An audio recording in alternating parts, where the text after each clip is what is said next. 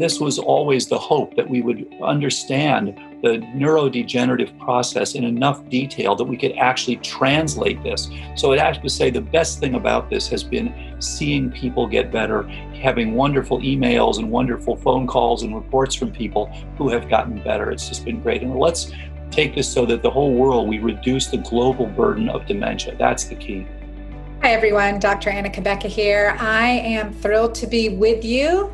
I am the Girlfriend Doctor, and it's my mission and my passion to help women live better lives before, during, and after menopause. So, welcome to the Girlfriend Doctor podcast. It is an intimate place for intimate conversation, and I am here for you. You can ask or tell me anything for sure. And I've gotten so many questions lately about Alzheimer's. Alzheimer's, prevention, dementia issues, concern about brain fog, some timers, and so much else going on. So I'm going straight to the experts in today's discussion on brain health as we age, especially considering Alzheimer's effects as much as over two times as many women as men.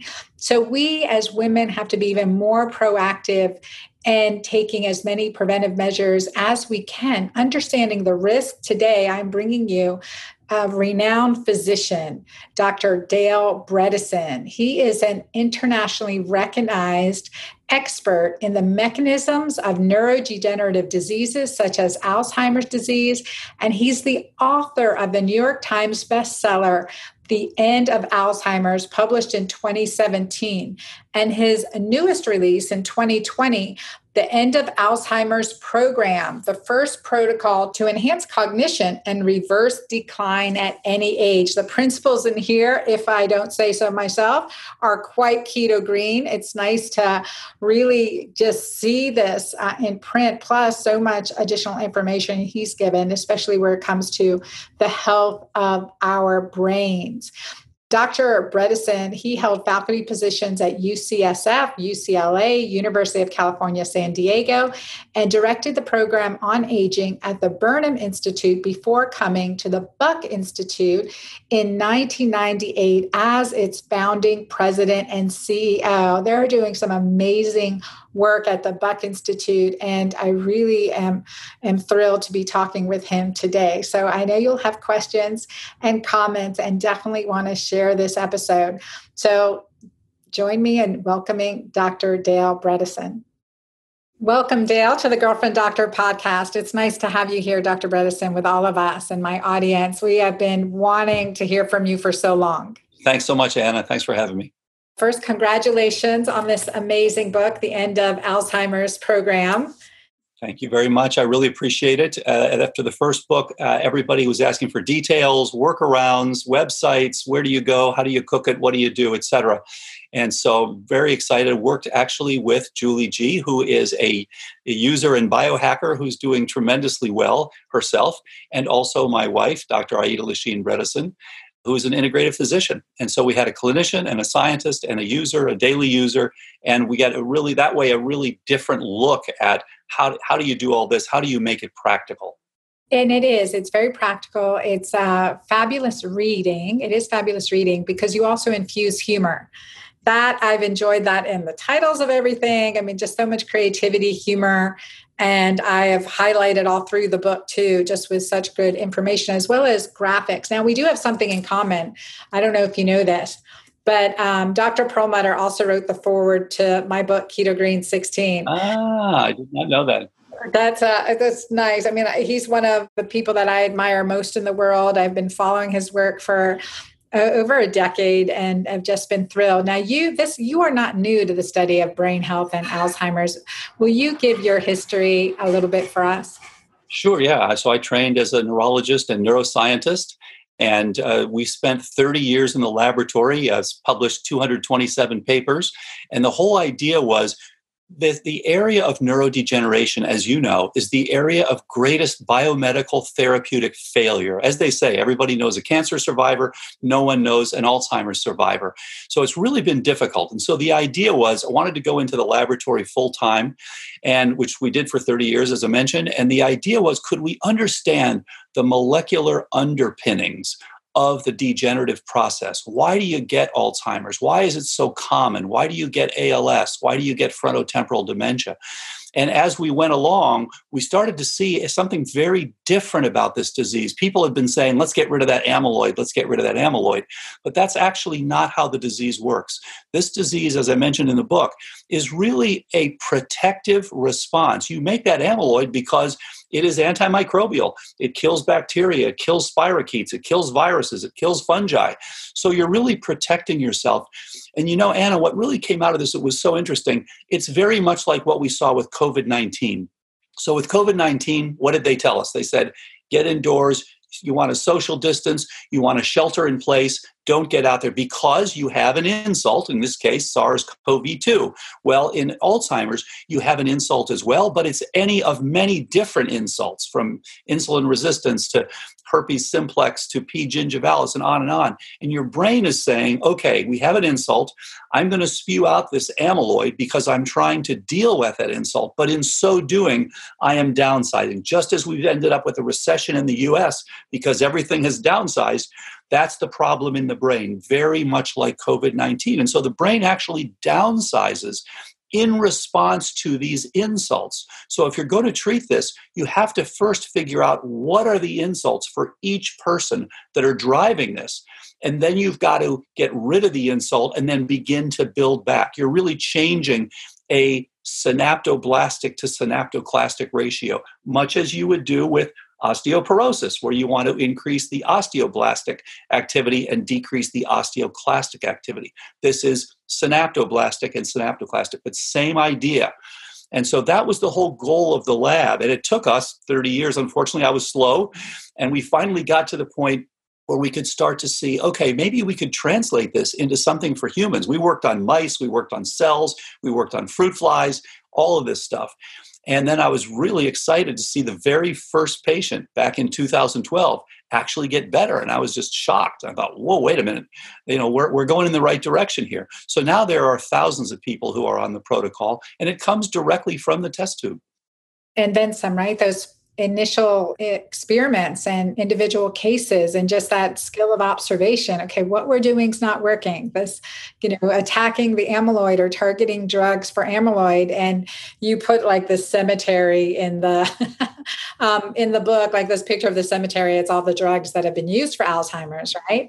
And what we see and, and this is what's really interesting because you you know you talk about this recession right? The this shrinkage, right? It's the brain is starving because of insulin resistance as well as, you know, chemical toxicity and other pathogens and addressing oral health and oral you know microbes in your book. And i haven't seen i've seen very few other resources address that. And I, I, think that's just such an important part of health and to see it tie in directly to alzheimer's Absolutely. And that's the thing that there are dozens and dozens of these different contributors, and you've got to sort them out, identify them, and attack those while you are building things back. And of course, hormonally, trophic factor wise, nutrient, as you mentioned, starving, we find a lot of people who have low nocturnal oxygenation. In fact, there's a wonderful study that showed a direct correlation between your mean SpO2 while you sleep. So wherever you are, you should be up at 96 to 98, but so many people are down at you know, 92, 90, 88. There's a direct correlation between that and the size of specific nuclei within the brain. So as your oxygen goes down, so does your brain volume. And also that you know decrease in quality sleep is associated also with insulin resistance. Absolutely. And obesity and, and these issues. I've got to read this one paragraph from your book. May i please yeah. okay by dr dale bredesen right right from our book the end of alzheimer's program so i love this chapter so just as there were global projects to vaccinate against smallpox so should there be global projects to prevent and reverse cognitive decline utilizing the 21st century vaccine. This is the way to eradicate the very illnesses that are killing us today complex chronic diseases such as Alzheimer's, Parkinson's, macular degeneration, cardiovascular disease, hypertension, type 2 diabetes, cancer, and on and on. These should all be and all can be rare diseases instead of the ubiquitous contributors to our ill health that they represent today. Absolutely. And as you know, we did very well as physicians in the 20th century going after simple diseases like pneumococcal pneumonia, tuberculosis, diphtheria. Those are really past scourges. And the idea of this book is that Alzheimer's can be and should be a past scourge. Uh, this will ultimately be registered as really mainly a 20th century disease because of all the exposures we have, because of all the things that we're doing incorrectly, because of all the, the various things that we're not identifying and treating. When we do that, this should be a past disease. But as I mentioned, it's not a vaccine like you go get an injection. It's a personalized precision medicine program that we talk about there because you have to go after the things that are actually causing it. I mean, how crazy is that? People have been trying to treat Alzheimer's for years by giving something that is a predetermined single drug. So if you think back to the 1600s and the 1700s, people died all the time of the diagnosis fever. So they'd say, Oh, what did he die of? He died of fever, or she died of fever. Well, what would you do if you were trying to develop a drug for fever? I mean, you might think about penicillin. You might think about aspirin. You might think about water. Maybe this person is dehydrated. I mean, there are dozens of things you could think about, but it's different. Fever comes from different places. And that's the same situation we're in with Alzheimer's. It comes from all sorts of different contributors. So the idea of blindly throwing a single drug at it really makes no sense. No, not at all. And I think that's you know you, you do state that so well in the in this book with so many examples. I mean, I you know I just have loved also the images again that you talk about but it's you know addressing the multiple targets the multiple foci and and to address like you know creating the end of alzheimer's like how can we what are the steps that we need to take to create end of alzheimer's and why and i, I love this area of research as far as the woman's brain why women i would love you to address this dr bredesen why women have over twice the risk of alzheimer's as men that's a very good point. And you know, as Maria Shriver has pointed out, this is a woman centric disease. Women represent, as you said, about two to one for males. It's the opposite for Parkinson's, it's about 1.8 to 1 for men. So women represent about twice as many of the patients, and they also represent about 60% of the caregivers. So they're really disproportionately affected.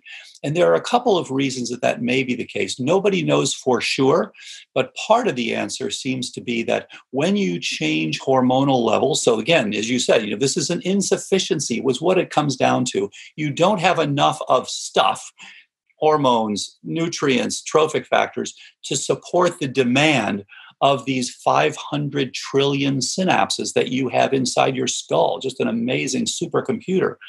So, with men, as you know, the androgen tends to go down like this over the years. With women, for many people, it tends to the estrogen tends to go down like this. So, there is this sudden, relatively sudden loss. And that is one of the things that seems to enhance the likelihood. And then, no surprise, if you have BHRT at the appropriate time, in fact, you reduce your risk quite remarkably. And unfortunately, of course, with the WHI results from years ago, everybody's very afraid about, about that area. But there's no question, there's studies from Stanford and numerous other places. And Dr. Ann Hathaway, uh, who uh, works with me on the town halls, is a real expert in this area and shows that, in fact, if you have BHRT, your risk goes way down. Let me just clarify for listeners BHRT, bioidentical hormone replacement therapy right? identical. That's key. Key word there, BHRT. Thank you, Dr. Bredesen. Absolutely. So you're really preventing that sudden decline that otherwise happens. Uh, and then the other thing that has come up is we've seen many, many people. It's interesting, when I was training, I never saw people in their 50s with Alzheimer's disease. We would see people in their 70s, 80s. You know, we used to think of this as a disease of your 60s, 70s, and 80s. It's really a disease that starts 20 years before that. So it's really a disease of your 40s, 50s, and 60s that we diagnose 20 years after that.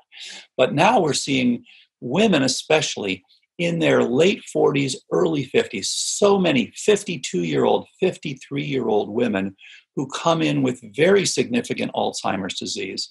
And what turns out is that when you, as you know, when you go through menopause, you have this osteoclastic burst So, for about seven years or so, you are now releasing the very toxins that you have sequestered over the years in your bones and other organs. You're now re releasing these back into the bloodstream. So, your mercury level can bump up again, your organic toxin level can bump up again, and other toxins that can bump up during that time.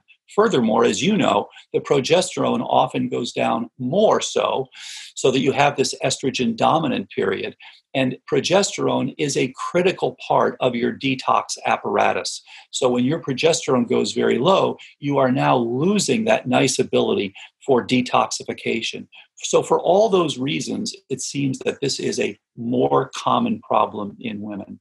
Well, I, I have found this has been so interesting for me, and I share these stories in my books, The Hormone Fix and Keto Green 16, just from my, like, at, you know, my second menopause, I'll say was at 48. I'm 54 now with a 12 year old. I'm on the road with her on the rodeo, by the way, people that have been following me on social media, we've seen a lot of horses lately. But, you know, at, at 48, I was really struggling with that brain fog. You know, I had the weight gain despite not doing anything different. And I had the brain fog, which, you know, as a physician, relying on my you know, really good memory to have such a like cognitive impairment, honestly, is probably was more distressing or at least as distressing as the weight loss as the weight gain and hair loss. So that's a terrible thing to experience. But what i found and the same thing in like stumbling into my keto greenway like your keto flex 12-3 program does even more is is just recognizing that um, critical importance of shifting from using glucose for fuel to ketones for fuel and then finding some research that was published in 2016 that showed that gluconeogenesis i mean gluconeogenesis in the brain and the muscle and the, you know is estrogen dependent. But and so we're actually starving women's brains are starving for fuel from the hormonal decline we're experiencing. So it's a fuel problem for for during this transition as well as the increase in toxins and this is one of the things that we're seeing frequently that really hasn't been dealt with sufficiently in the past in a standard medical care. So, what happens, think about if you have an outpost. So, Dr. Anna Cabeca, now you've got your right hand person, and she is out, you know, in Alaska somewhere. You have got to get to her. You've got to get food, you've got to get water, and you've got to have you've got to make it all the way there. You can't drop it halfway off. It's got to go all the way there. So the same thing is happening in these brains. You have to have the blood flow to get there. And so many people are not getting it. They're not getting the blood flow to these. They've got some vascular disease, they've got a sedentary lifestyle. They're simply not moving the cargo. Second thing, you've got to have the oxygen there. And we mentioned that earlier. But this is true during the daytime as well as the night. You've got to get the oxygen there. And then the third thing is you have got to get the ketones there. So you've actually got to get fuel. And of course, you also have to have trophic factors and hormones and things like that to make the system work. What's happening with so many of these people is they're not getting that combination there. So what happens? They, the brain says, okay, I'm going to have to live as a little bit smaller brain. I'm going to have to get give up some of these synapses. And so we just see people are downsizing, downsizing. They can't remember the things they used to. They may have some brain fog. They can't do the calculations. They can't learn new things the way they used to. They can't organize the way they used to. We see the people presenting to us either with an amnestic approach, which is about two thirds of the patients, or a non amnestic, where they have executive dysfunction, problems with recognizing faces, things like that, word finding issues, stuff like that. So, this is a critical piece, and you need to make sure for each person that they are getting the appropriate nutrients, the appropriate blood flow, the appropriate oxygenation, the appropriate hormones to the entire brain. And I love the work that Dr. Lisa Mosconi is doing also on the XX brain, really looking at this. This is my argument, and this is I discussed this with her too. I interviewed her on my podcast a while back. But if you look at that dip in the onset of symptoms during this perimenopausal time period with the insufficiency of glucose metabolism in the brain, you cross over those two diagrams. What you see in this age, 35 to 55, that's your period of neuroendocrine vulnerability. It is young. It is super young. When we look at this, and, and also you said too, those symptoms that we're experiencing, they're neurologic symptoms as well as the gynecologic symptoms. So everyone listening, your gynecologist needs a neurology, you know, read. They need this book, The End of Alzheimer's and The End of Alzheimer's Program, both your books.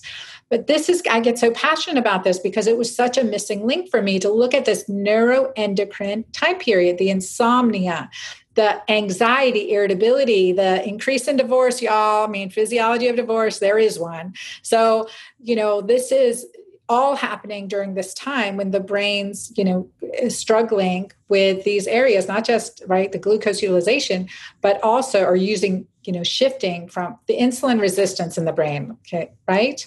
And getting the blood flow there the oxygen there improving the circulation to the brain as we need to all other areas of our body as well.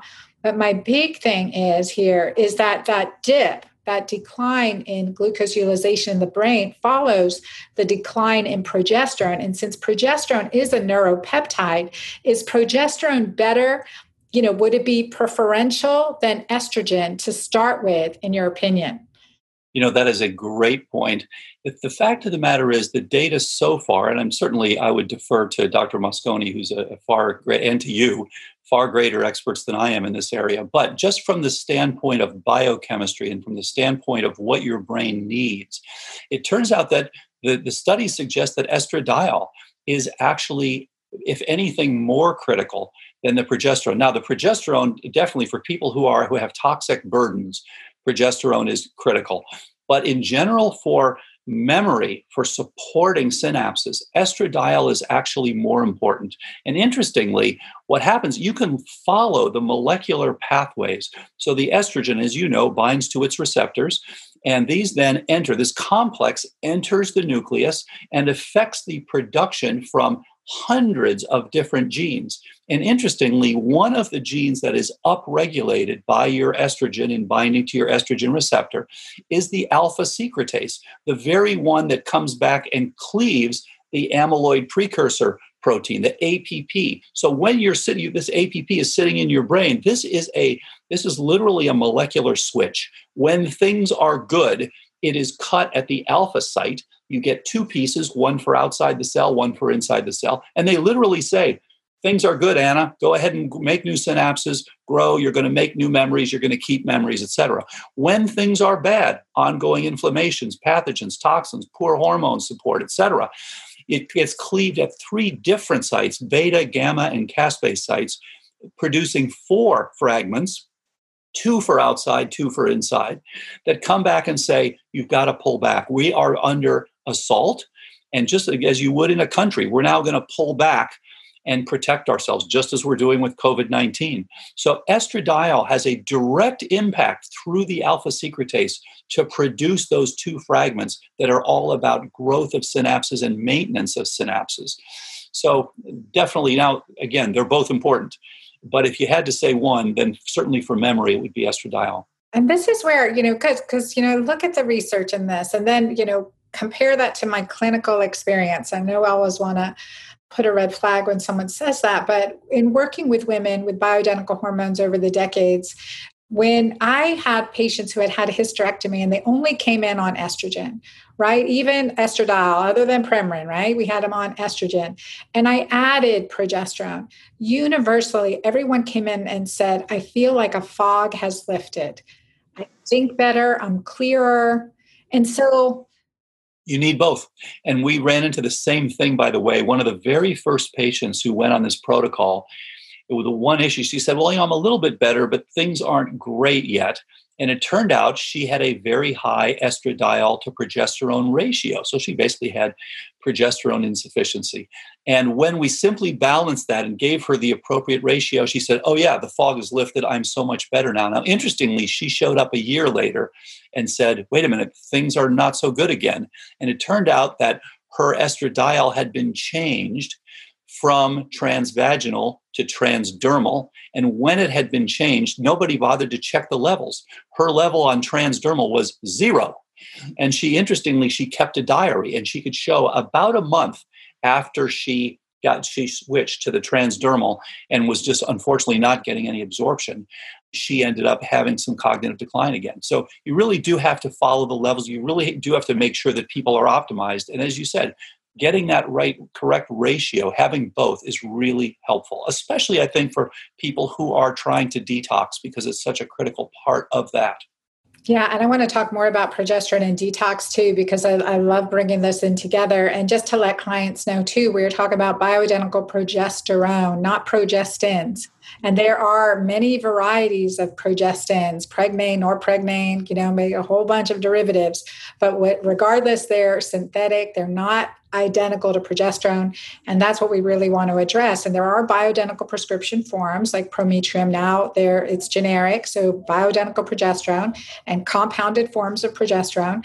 So orally, transdermally, vaginally, those are ways to have it and to I recommend that as part of a healthy hormonal pro especially for those of us over 50 i'm like who needs progesterone? Pretty much those of us over 50 for sure. If we're not on it by then i don't know. What's your opinion dr bredesen? We always want to treat individuals individually but yeah i have to say from everything we've seen neurologically i'm a very strong believer in bhrt and starting it you know right around the time of perimenopause or menopause um, and continuing. And the big issue has been what if no one started and they come in and they're 70 and they're having cognitive decline? And I know this is a controversial area. And we always say, of all the areas, this is probably the most controversial.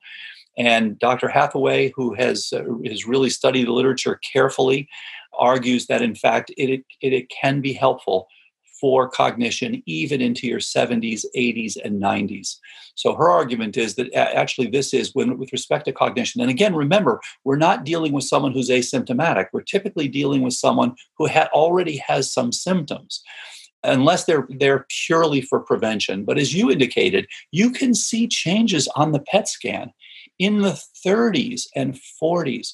So you're really, this isn't a, we always think of this as an, an energetic emergency. There's an ongoing problem. It, it's as if you're being strangled lightly. You have got to do something about that. Don't sit around and wait for the strangling to get worse and worse and worse. You have got to, you know, re- reply to that and respond to it. So yeah, I, I have to say I'm a big fan uh, of the HRT.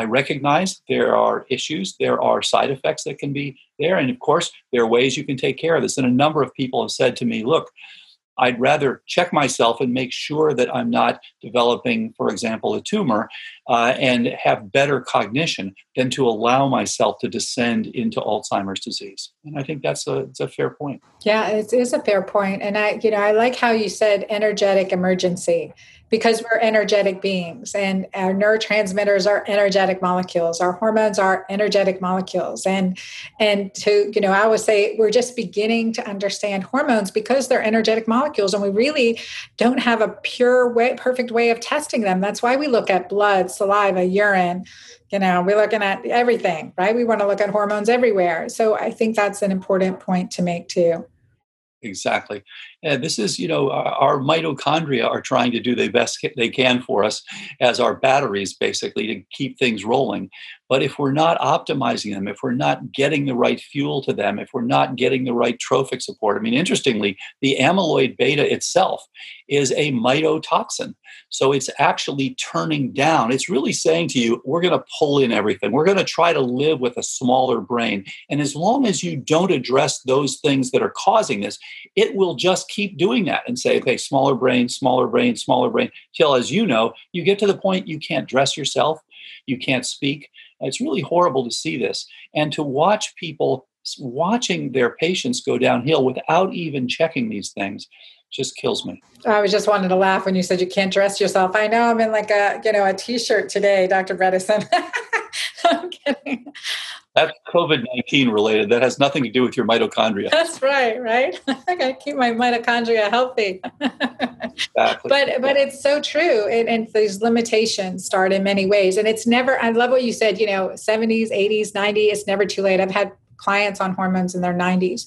And so, but naturally, like I, my clients over 50, I'm switching to transdermal, transvaginal, transdermal, I mean, you know, or, or injected, but bypassing the oral route. Or sometimes I do troches as well in a healthier client. Yeah. Yeah, these are all critical, obviously. Again, we can see literally see this synaptoblastic to synaptoclastic ratio, the ability to make and keep synapses versus the pulling back and we're all pulling back. It's a normal thing where you're saying okay uh, you know you're going to forget actively the seventh song that played on the radio on the way to work yesterday. We're keeping our most important information. And what's interesting someone asked me years ago why is it that memory goes first in these people? That's such an important thing. But if i said to you okay anna you're going to wake up tomorrow morning and you can either lose the ability to speak the ability to do your work calculate figure out new things, or you can forget the Friends rerun from tonight. It's an easy choice. And so your brain has collected so many important memories that this is one of the reasons that Alzheimer's takes so long for a diagnosis because you can function so well with what you've already learned that the first thing that is sacrificed as you're now downsizing is the ability to learn new things. So that's really the canary in the mine. Anyone who's having trouble learning new things in any way, jump on this, please get you know get evaluated, get on optimal treatment because people who are early on very easy to treat and we see all of those people, virtually all of them reverse improvement in their symptoms. Uh, and that's so encouraging because I know it is something that people really worry about. And that's where we're going to go into your program some more. But this is an area where ApoE carriers, we can talk about that.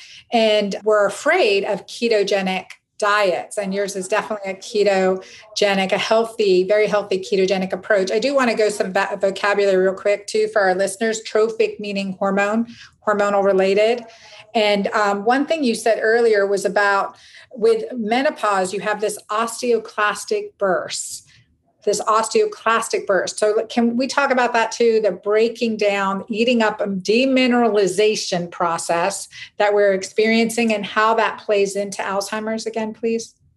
Absolutely. So just imagine you've got a house and you've got contractors who are doing only the building. Those are the osteoblastics guys, osteoblasts. And then you've got contractors that do all of the demolition. And imagine that for 20 years, the ones that did the building never showed up. The ones that did the demolition always did a little extra for you. Your house would shrink, shrink, shrink. That's what happens to your bones in osteoporosis. And it has what happens to your brain in synaptoporosis, which is Alzheimer's disease. Alzheimer's disease is a synaptoporosis. And some of the same things, like estradiol and progesterone, are involved in this. And by the way, vitamin D, another good example. Vitamin D, very important for osteoporosis, very important for Alzheimer's disease. And in fact, people who have specific SNPs in the vitamin D receptor have an increased risk for Alzheimer's disease. People who are very low in their vitamin D have an increased risk, not only for poor outcomes with COVID 19, but also for Alzheimer's disease. So these are all critical. And you mentioned trophic as hormonal. And yes, anything that supports growth and maintenance. And there are non hormonal trophic factors, nerve growth factor, brain derived neurotrophic factor, things like that. And then, of course, there are also nutrients that are important, that are trophic in their activities, like vitamin D, like vitamin B12, things like that, and anti nutrients homocysteine, which as it goes up, your brain shrinks. So again, these are all targets. And in fact, high homocysteine, another risk for Alzheimer's disease, another thing that should be addressed. And I think that's key. One of the, there's so much, I, I could keep you on all day for sure. And I'm going to do the best I can to let you go at some point. But um, one thing that you wrote in your book, and I also do recommend testing in my books, The Hormone Fix, but I love that you put target values here. And what I was surprised uh, with homocysteine, I always thought optimal homocysteine is six to eight. So you know, six to eight is the optimal homocysteine, and you you put in less than equal to seven micromoles per liter. Yeah. And six to eight is so close. I, I don't worry about that. I worry about the people who show up with 12, 15, 20, 30. And we've seen all of those. And here's the thing: the reason I put less than seven, this is, and, and I think I referenced that. That so there's a, a wonderful paper from the UK that showed literally followed people over years, and what they showed was a beautiful correlation. Unfortunately, as your homocysteine hits seven and above, and it really goes up when it hits 13 and above, the rapidity over the years with which your gray matter declines and atrophies goes up directly. So the higher your homocysteine is, the more your gray matter is shrinking over time. And then they did the really nice study of saying, okay, what if we brought everyone down to six or seven? And so you can do that, of course, with methylfolate, with methyl B12, uh, with P5P, those sorts of things. So they brought everybody's down, and then they f- continued to follow them, and they saw no further atrophy. So it really was a nice compound study where they're looking both at association and causality and just showing that bringing that down. So that's why we took we say you know try to get it below seven if you can. That's from the UK study, but we don't worry about people who are at seven or eight. It's so right. close. We worry about the high ones, and we see it all the time.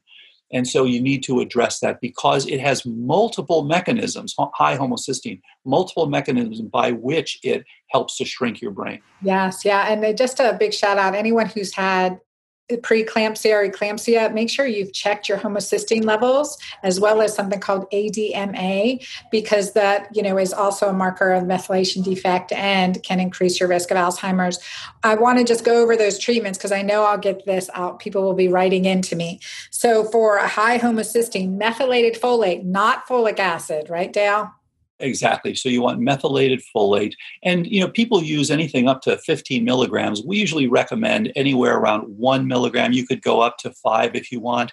In the British study, they used 0.8. So all of those are in the ballpark. The main thing is follow up your homocysteine. Make sure you're having the appropriate effect. Now, I should mention there's a big caveat here occasionally it's not terribly common but it's typically with people with comt snps as you know which have poor metabolism, that you don't have the appropriate hydroxylation, basically, so you're not metabolizing appropriately. They can actually have hypermethylation. Now, the difference is they usually don't have high homocysteines. But for those few people who may, you may find that if you now go on the methylated folate and methylated B12, you get some anxiety and if you do that, fine. Just use switch to hydroxycobalamin, use the non-methylated forms. It's not a big problem. But if you do happen to know that it's not terribly common, but we run into it every now and then. Yeah, yeah, no, I agree. And then many people getting B12 injections are getting cyanocobalamin. Yes. And again, yeah, we recommend methylcobalamin. And typically you want to be around one milligram of methylcobalamin. That typically gets your levels up. And, you know, the levels, you want to get, uh, and this gets back to what you said earlier, which I think is such an important point, which is that what people have told us is within normal limits means nothing. It all it is, it is statistical. So you take the mean, you take a lot of people, you measure them, and you say, we want you within two standard deviations of the mean. That has nothing to do with physiology. So physiologically, we want the optimal. And we don't, in some cases, we don't know the optimal. So we want to at least get you to the mean or if it's a, a, positive effect or something above the mean. And simple example where if you look at B12, great example, where there the the norm the norm is 200 to 900 now they've adjusted that a little now they're coming up a little but they also say under there be careful you can actually get diseases. So you can die of pernicious anemia with a normal b12 for example of 300 so it's clearly not optimal if someone can die with that level clearly we want to make sure that people are above 500 on their B12 levels. Yeah, no, I agree. And don't, you know, for listeners, don't expect your insurance company to pay for much of this that we're talking about because let me tell you i had the experience in medical practice where i was giving methylcobalamin shots to clients to optimize b12 as well as treat neurologic issues hormonal imbalance support detoxification. And blue cross blue shield that big old uh, provider came and and basically told me that giving B12 injections for anyone who's not diagnosed with pernicious anemia, they could say that I'm practicing a fraud like fraudulent medicine. And and it was it was shocking. I was like could you please say that again and the same with repeat vitamin d testing. So many of us in the functional medicine space have gone to cash based practices because we don't need big box you know companies telling us how to practice medicine when we're doing this. And that was that was you know maybe they've changed their mind. That was 2010 so um, but it's it's infuriating. I love how you say in here target values or optimal values target values. The other um, you know and you've got so many great you, you cover all the tests in, here. But also, you talk about hemoglobin A1C, and I kind of wanted to protest this one. I always say 4.8 to 5.3. You dropped it down to four, and I like my I like my metabolic flexibility, my feasting. So, like I have 4.8. Yeah, no, and and again, we what we're saying there is great to be at 5.0 great to be at four those are absolutely fine um, and I think we took it in there up to 5.3. So, yeah, great to be in that range.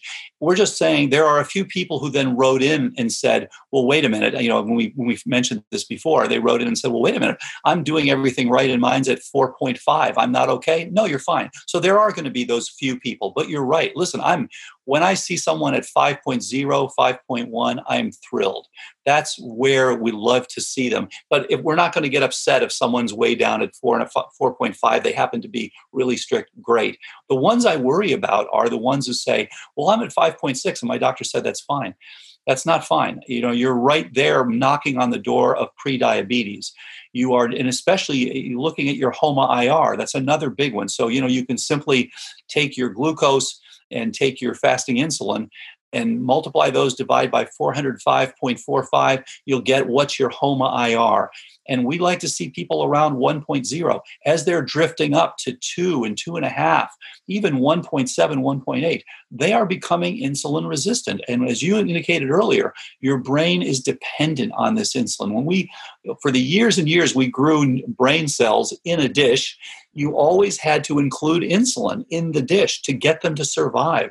Insulin is such a critical growth and survival factor for brain cells. So as you become insulin resistant, you can actually see that biochemically.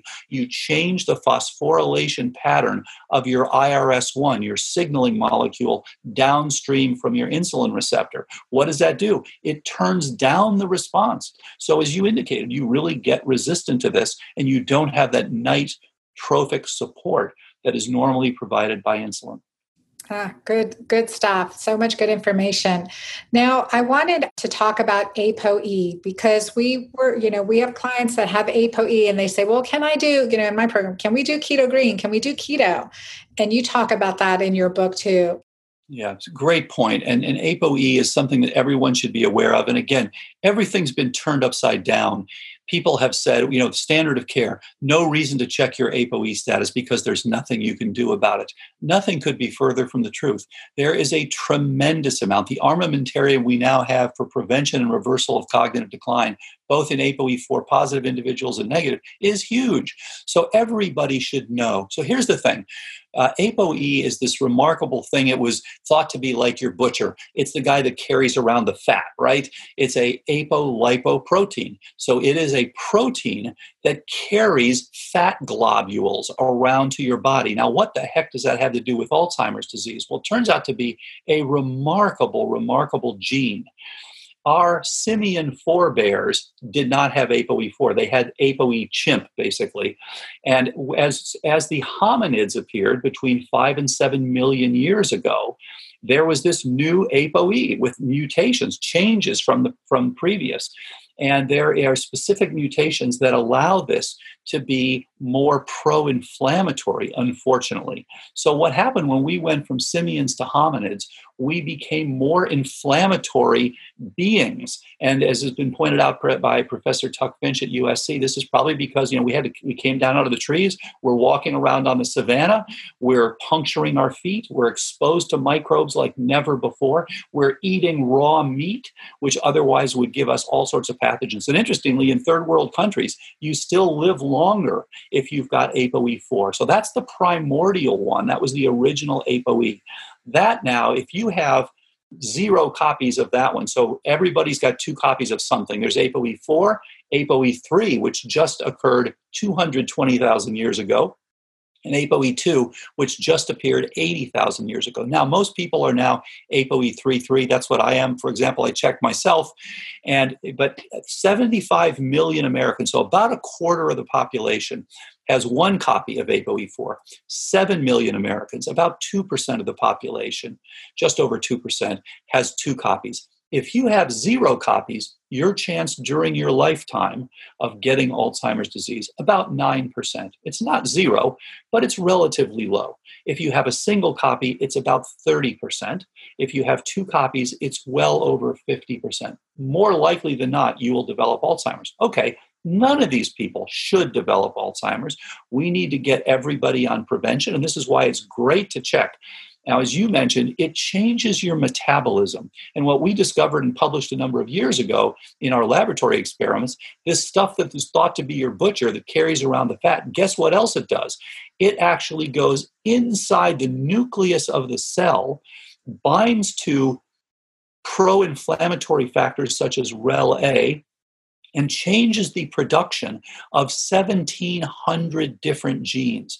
So the guy that we thought was your butcher is also your senator. He's also making the laws of the land, changing the programming of your entire cell. So it's an incredibly important protein that's that's moving around here. Now, what you alluded to earlier is people often question should I get on a ketogenic diet because they don't want to take fat all right, here's the trick it's fine to have it's fine to have monounsaturates and polyunsaturates. So what you want to do is you don't want a bacon-rich ketogenic diet.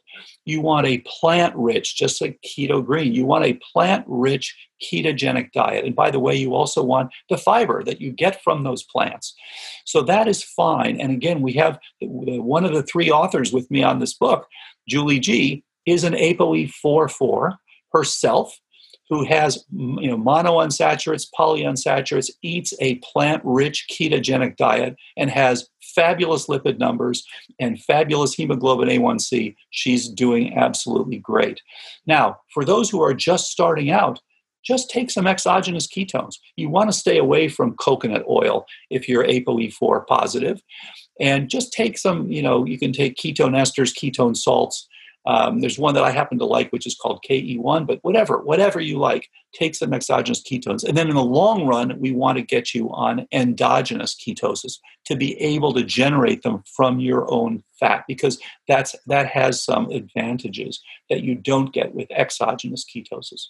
Let's talk about that because I always hear and I say, well, exogenous ketones as a crutch to get you sustaining your intermittent fasting, to help with hunger, to improve willpower, but not for the long haul. So, can you talk about that too? And thank you for the uh, discussion on ApoE4 and in this area, like the fear of elevated lipids. And I would say, let's watch it you know, we're going to watch and follow this plan. Let's watch it because pretty much universally, I've seen improvements in fatty liver, improvements in lipids, you know, improvements in, in, in just all, all the way around the board. So, Absolutely. And you know, one of the things that we've noticed with people who go on the protocol that we have for for cognition, they actually get off their antihypertensives, they get off their statins, they get off their anti diabetic drugs so that they get rid of their metabolic syndrome related problems. They are doing better with burning of fat. And as you indicated, it's best to have endogenous ketosis. But at the beginning, the point is, as we talked about earlier, this is an emergency literally your, your brain is being strangled. So we want to get the blood flow, we want to get the oxygenation, and we want to get the ketones there. We want to support that. You can literally see on a PET scan. I mean, the, the hallmark of Alzheimer's when a neuroradiologist looks at your PET scan is to say there is reduced glucose utilization in your temporal lobe and your parietal lobe. That L that is the hallmark of Alzheimer's. And in ApoE4 positive individuals, those changes can begin in their 20s, even though the diagnosis may not occur till your 50s, 60s, or 70s. So we want to address that energy gap as quickly as possible. Then, over the long run, there are additional advantages. And one of them, for example, was published recently showing that when you exercise, you're actually getting improvements in the brain in a number of areas, but without even even though you may not change blood access. Now, of course, you're getting improved blood flow, et cetera, but there are other things. There are soluble factors for example, production of ketones that are actually happening. So ultimately, you want to make your own. Uh, because there are, there are even because again there are advantages to endogenous ketosis. One of the things also it has a nice anti-inflammatory effect that is not nearly as pronounced with exogenous ketones.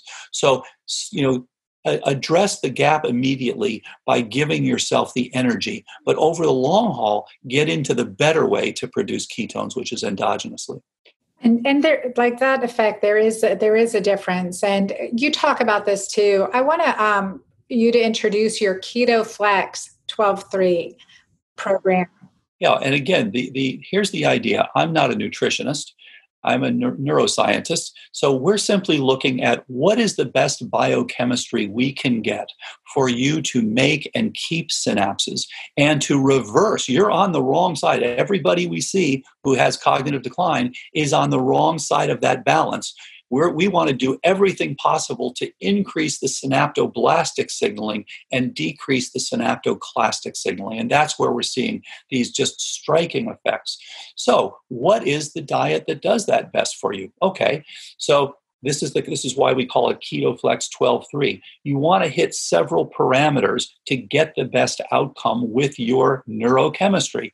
The first thing you want to do is you want to be in mild ketosis. And typically we recommend between 1.0 millimolar and 4.0 millimolar BHB. Now you have to prick your finger to do that. So if you want to do a breathalyzer, you want to get, for example, Biosense has a nice breathalyzer that we've just evaluated recently and I'm not paid anything by, by Biosense, but Biosense has one where they measure what they call ACEs because you're measuring acetone. You want to be above seven on the ACEs there, which is equivalent to the 1.0 to 4.0, even above 10, hopefully. So you want to get yourself, that's the first piece. You want to have a ketotic, a ketogenic diet. Second piece is it's flexitarian. Now, I realize flexitarian has very specific meaning. So, a flexitarian is not allowed to eat no meat. That's not the way we were using it here. The way we were saying here is if you want to be a vegetarian, fine, no problem. By the way, vegetarians have higher homocysteines. Please check your homocysteine. Please make sure to get it down. Uh, you got to check your vitamin D and things like that. But the bottom line is fine to be a vegetarian or a vegan. It's fine. This is a flexible diet um, you can have some uh, you can have some meat, have some protein, have some pastured eggs, have some grass-fed beef, have smash fish, you know, salmon, mackerel, anchovies, sardines, and herring. Those are all great. Don't have the high mercury fish; they are actually damaging your brain. Mercury is one of the best ways to produce an Alzheimer's state. Literally, you inject it into a brain, you get the plaques and tangles that are associated with Alzheimer's disease. So stay away from the high mercury fish.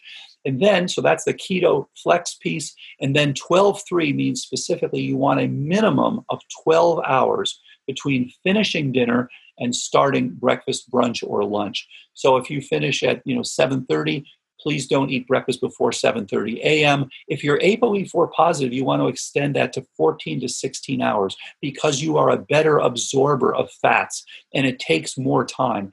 During that time, you'll increase your ketones, you'll increase your autophagy, you'll allow your lymphatics to remove the debris, the damaged proteins, damaged lipids, damaged carbohydrates from your brain. So it's critical to get that in there. And as you know, just intermittent fasting has had so many positive things, improves your blood pressure, improves your detoxification, things like that.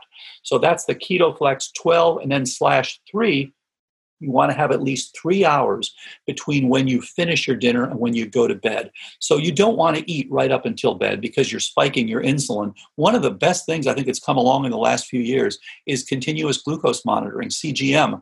Stick it on your arm or you stick it on your gut, on your belly, whichever you like. Depends on whether you like the, you know, whether you like the Abbott one, the Freestyle, or whether you like the Dexcom, whatever you happen to like, fine people are seeing that when they spike their glucose, as you know, bad for your brain, but also when they then go to bed, it's drifting down. And we have people who are reporting, oh, yeah, I wake up every night in the middle of the night, and guess what? My glucose is 45. So if you're not eating that high fat, high fiber diet that smooths out your glucose, then you're spiking it, and now it's going down into the trough. And both of those are horrible for your brain.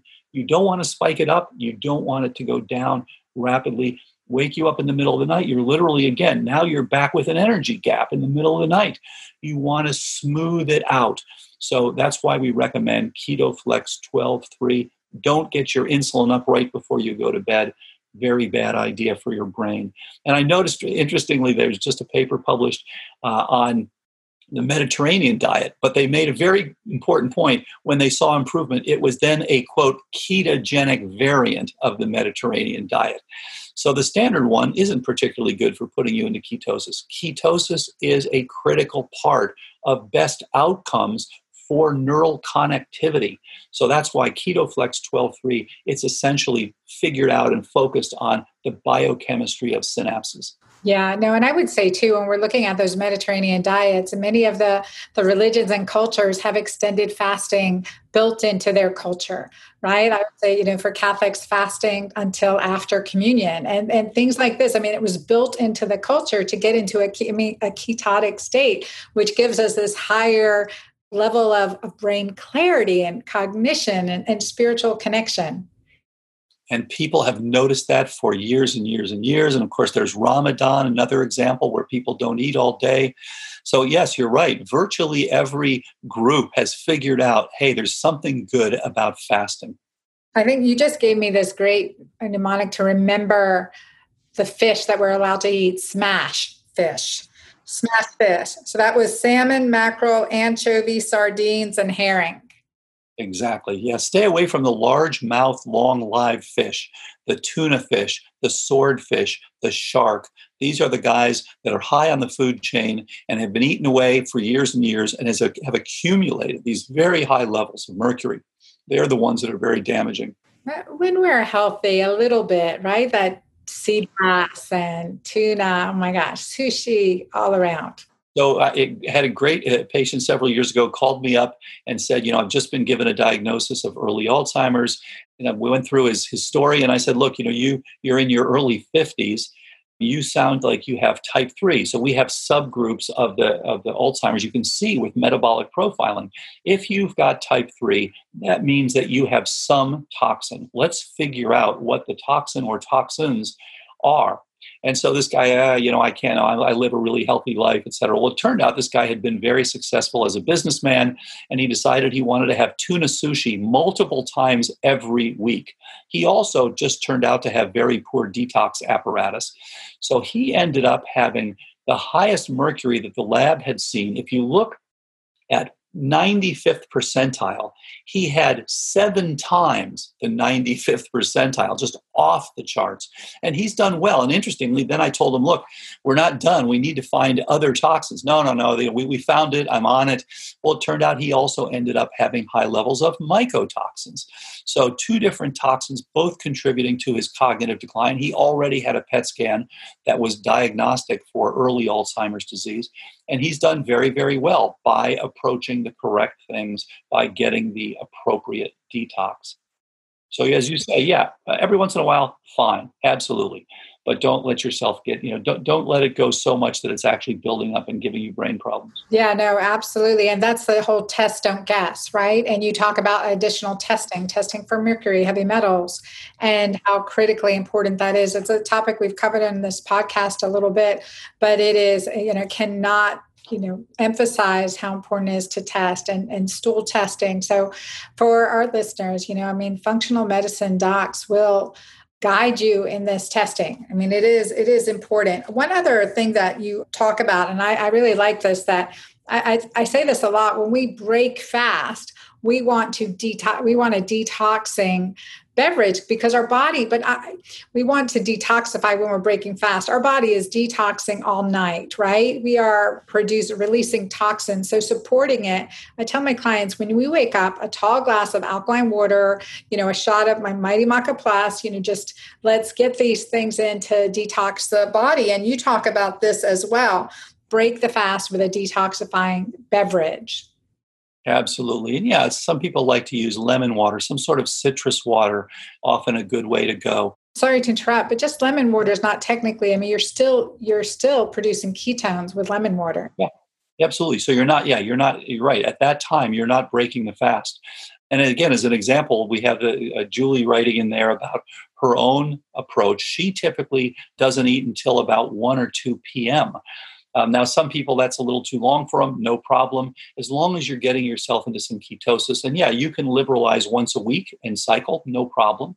So you, are right. When you when you you do want to think about what sorts of things can be detoxifying. You know, for years and years and years, I was taught the healthiest thing to do in the morning is you get up and you have a big glass of orange juice and of course, it turned out that's the worst thing I could have been doing because you know no better way to spike your glucose than to take a big slug of orange juice. And we had trees actually on our property. We would go out and take the orange trees, and I just loved making this orange juice, and would just drink it, you know, by the pint. Oh my gosh, you know, it, it just finally realized how bad that actually was for me over those years. So you don't want to spike your glucose. That's the last thing you want to do in the morning. Yeah. So then, you know, with that, when can you have orange juice? Yeah, that's a great point. You got to be very careful because of the fact that it is such a high glycemic food. Preferably, you don't want to have orange juice. Preferably, you want to have low glycemic fruits. And as has been pointed out, you know, fruits were something that appeared at the end of the summer you know it's part of gaining weight if you want to gain weight that's when you want to have fruit but if you're not wanting to gain weight, then you don't want to have a lot of fruit. If you're going to have some fine, have some berries, have some low glycemic fruit. So there's a really interesting paradox.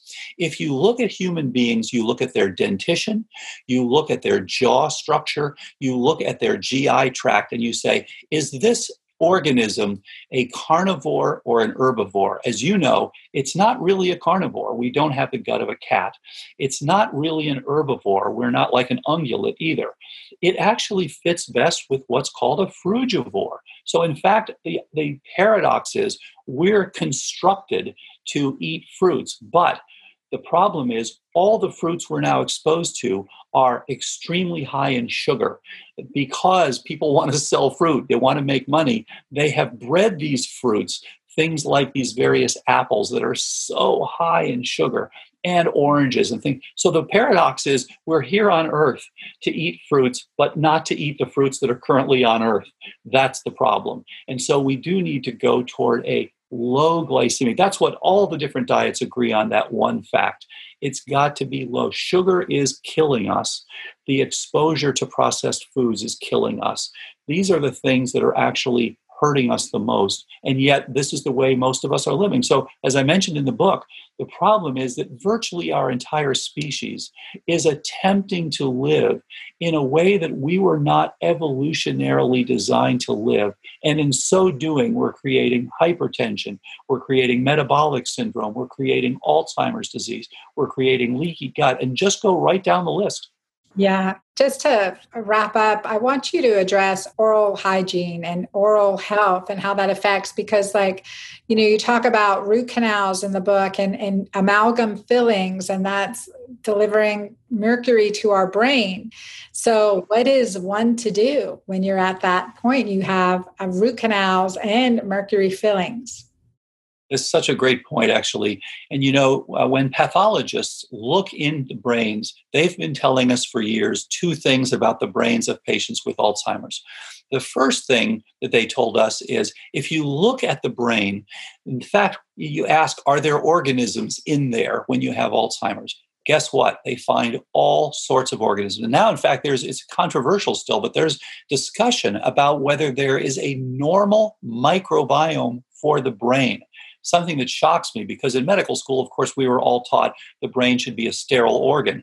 Uh, so the, the jury's still out on this, but it's very clear that in Alzheimer's brains, you find P. gingivalis, from which is associated with periodontitis. You find F nucleatum, T denticola, P intermedia, all associated with periodontitis. You find herpes simplex 1 from the lip. You find HHV6A, which is another herpes family virus, which appears to come in through the sinuses. And interestingly, the pathologist, the second thing they told us that the distribution of Alzheimer's disease looks as if it's something that came in through your nose. So, this whole area, rhinosinus and oral microbiome, is related to your brain.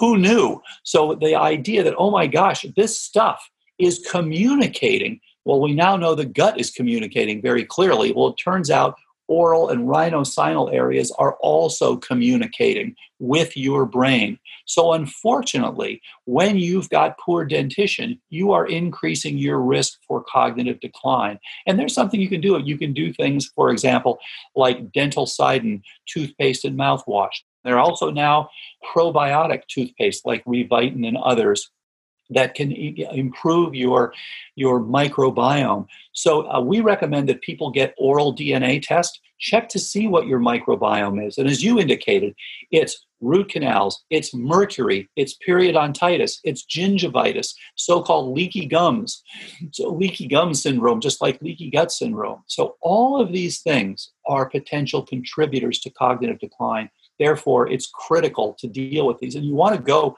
to an appropriately trained dentist or so called oral systemic specialist. Biologic dentist. And um, you know this is such an important area. And it, you're talking about this rhinosinus area. I know that there's a lot of mycotoxins right? Yeast fungal sinus infections that are constantly treated with you know antibacterials or antibiotics. And also like the nasal sprays that are steroid nasal sprays that basically feed yeast and I wondered your opinion on that.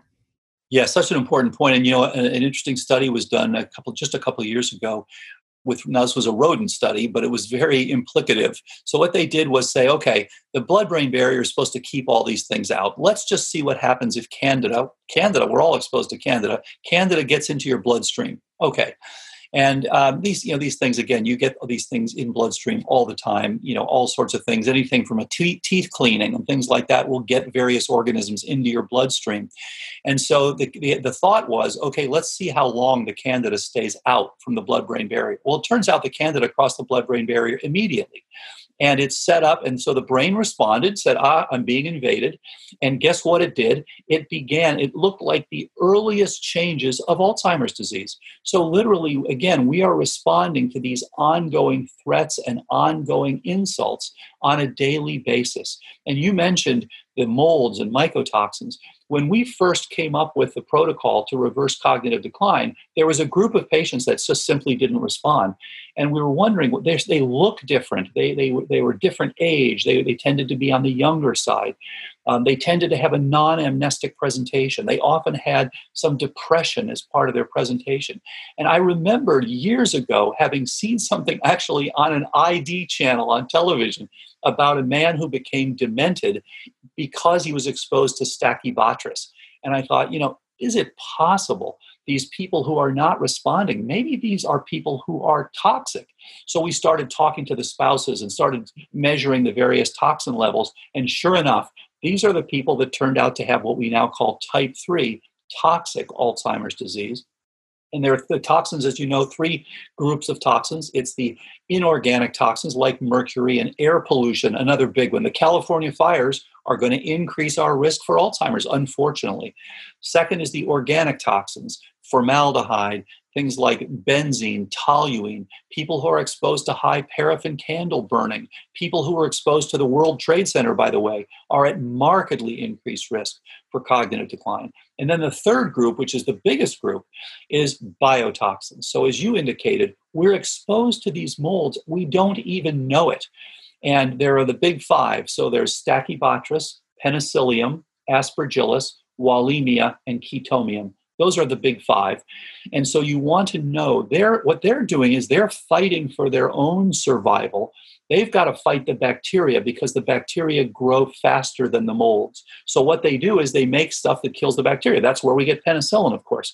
Unfortunately, they also make toxins that damage the nervous system, damage the immune system, damage your kidneys, can give you increases in cancer it's really sad. And so there's a wonderful, simple test you can get, which comes through the EPA, uh, Environmental Protection Agency, so called ERMI, E R M I. Uh, yes. Relative mold index. Find out if you've got exposure to these specific species. You can also do one called HERTSMI-2. Um, any of these things just to get an idea. And then you can check your urinary mycotoxins, find out if you have high exposure to these various mold toxins because they can absolutely be critical players in cognitive decline. There's just no question about it. And when we reverse that, when we now detox from those things, that's when people begin to get better. Yeah, and stool testing for mycotoxins as well. You know, this is such so powerful. And ERMI testing, you guys, if you have just to for our listeners too, ERMI testing, E-R-M-I, you can look that up.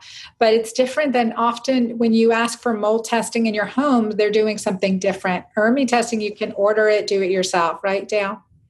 Absolutely. So you can do thing. Uh, there's a mycometrics is one way you can just go online. Mycometrics. They send you a little like a little duster sort of thing. You can collect samples, send back to them, and they'll tell you what different species are there. Many mold species aren't making these toxins, but the big five that I mentioned, unfortunately, uh, can produce high levels of these toxins. And also clients with candida, that brain fog. So you just explained that it crosses the blood-brain barrier.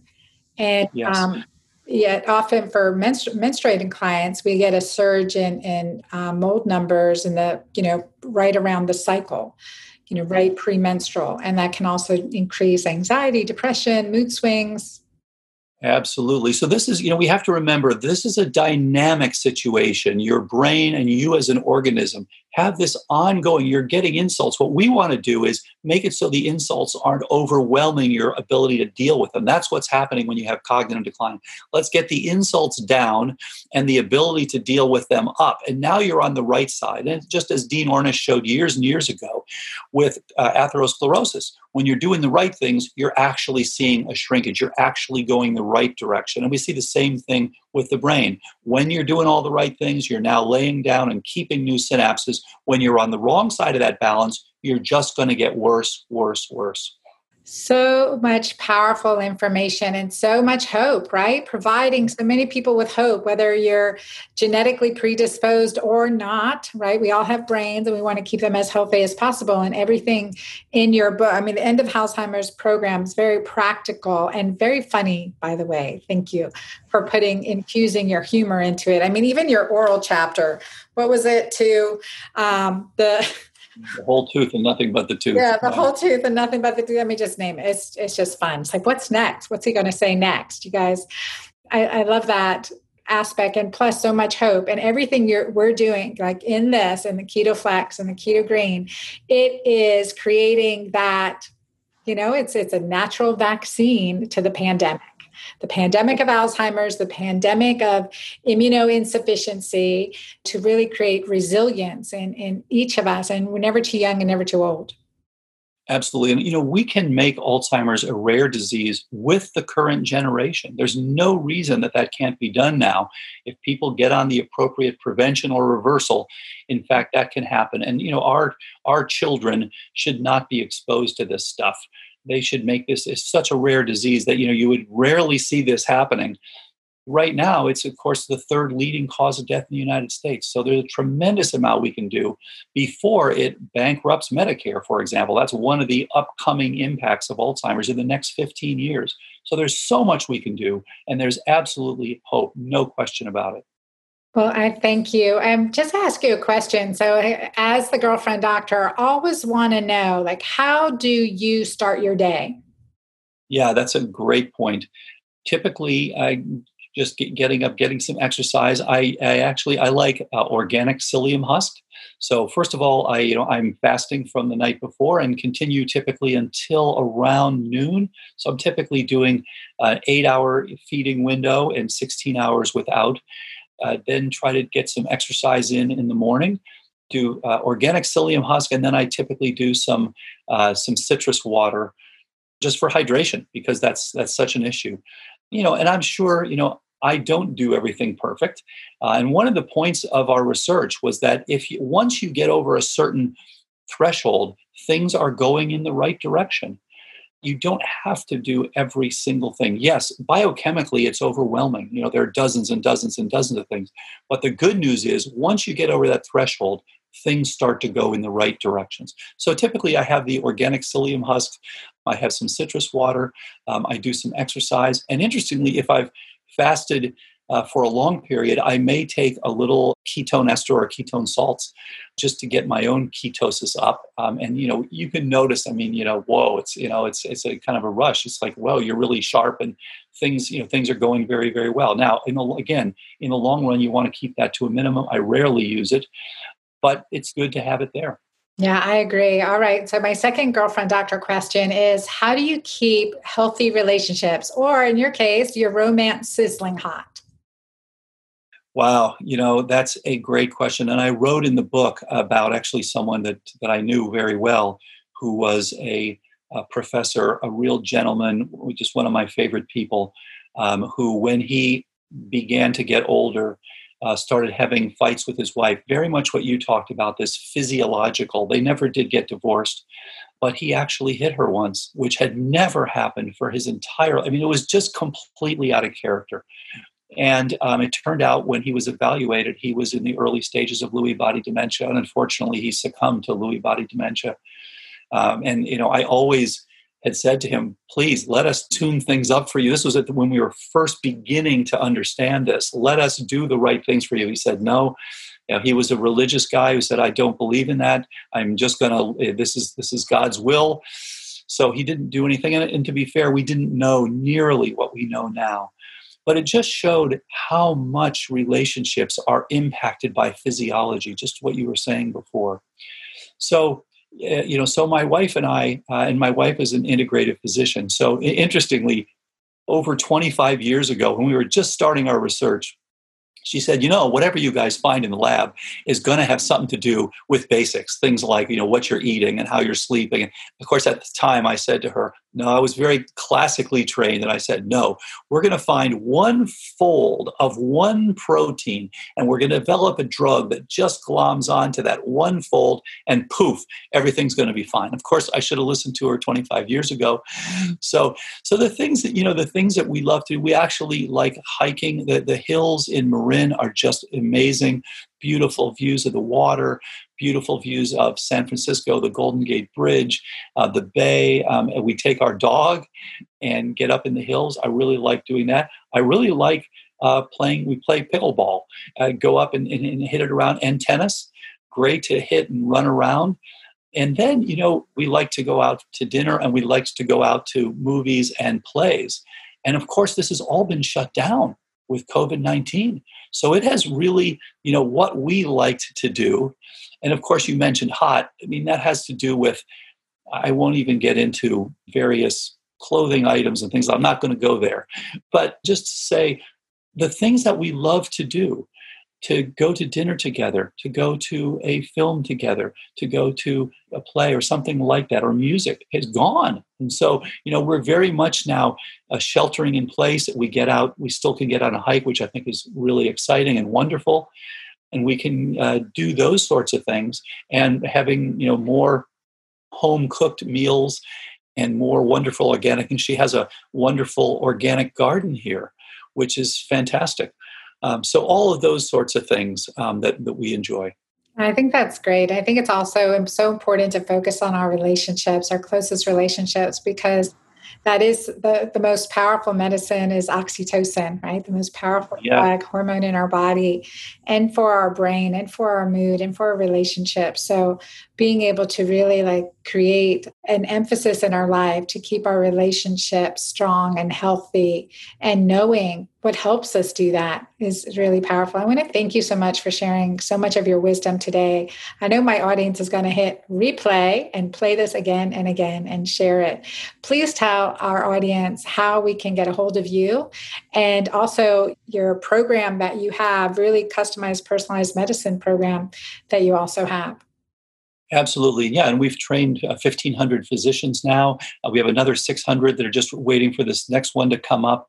So we've got a lot of people out there that are practicing the protocol, and you can find out all this if you go to drbredesen.com uh, or if you go to mycognoscopy.com because we recommend, just as everyone knows, get a colonoscopy.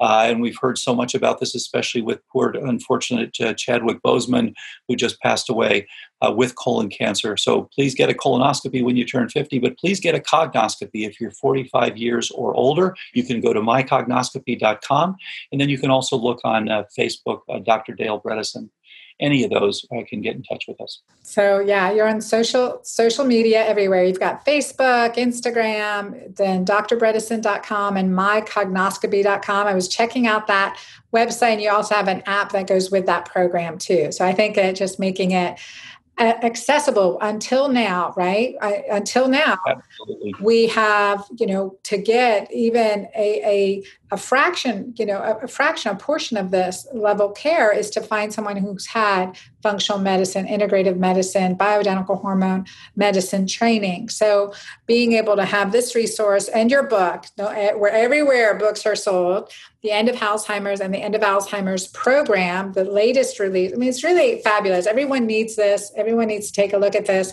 Get this uh, book on your on your bookshelf in your hands. Follow the the program, the concepts around it, and so many good things. Plus, you know the the table of, of testing and the table of, of food choices we're so in line. And also that you put in herbs you put you put maca in there too which is of course my favorite superfood. All your work is tremendously well done. And and still the buck institute research is ongoing so yeah, and I would make one more thing, which is that please everybody get on prevention. Let's make this a rare disease. And so we just have released a new thing called Precode for prevention of cognitive decline. Recode is for reversal of cognitive decline. And so Precode just came out.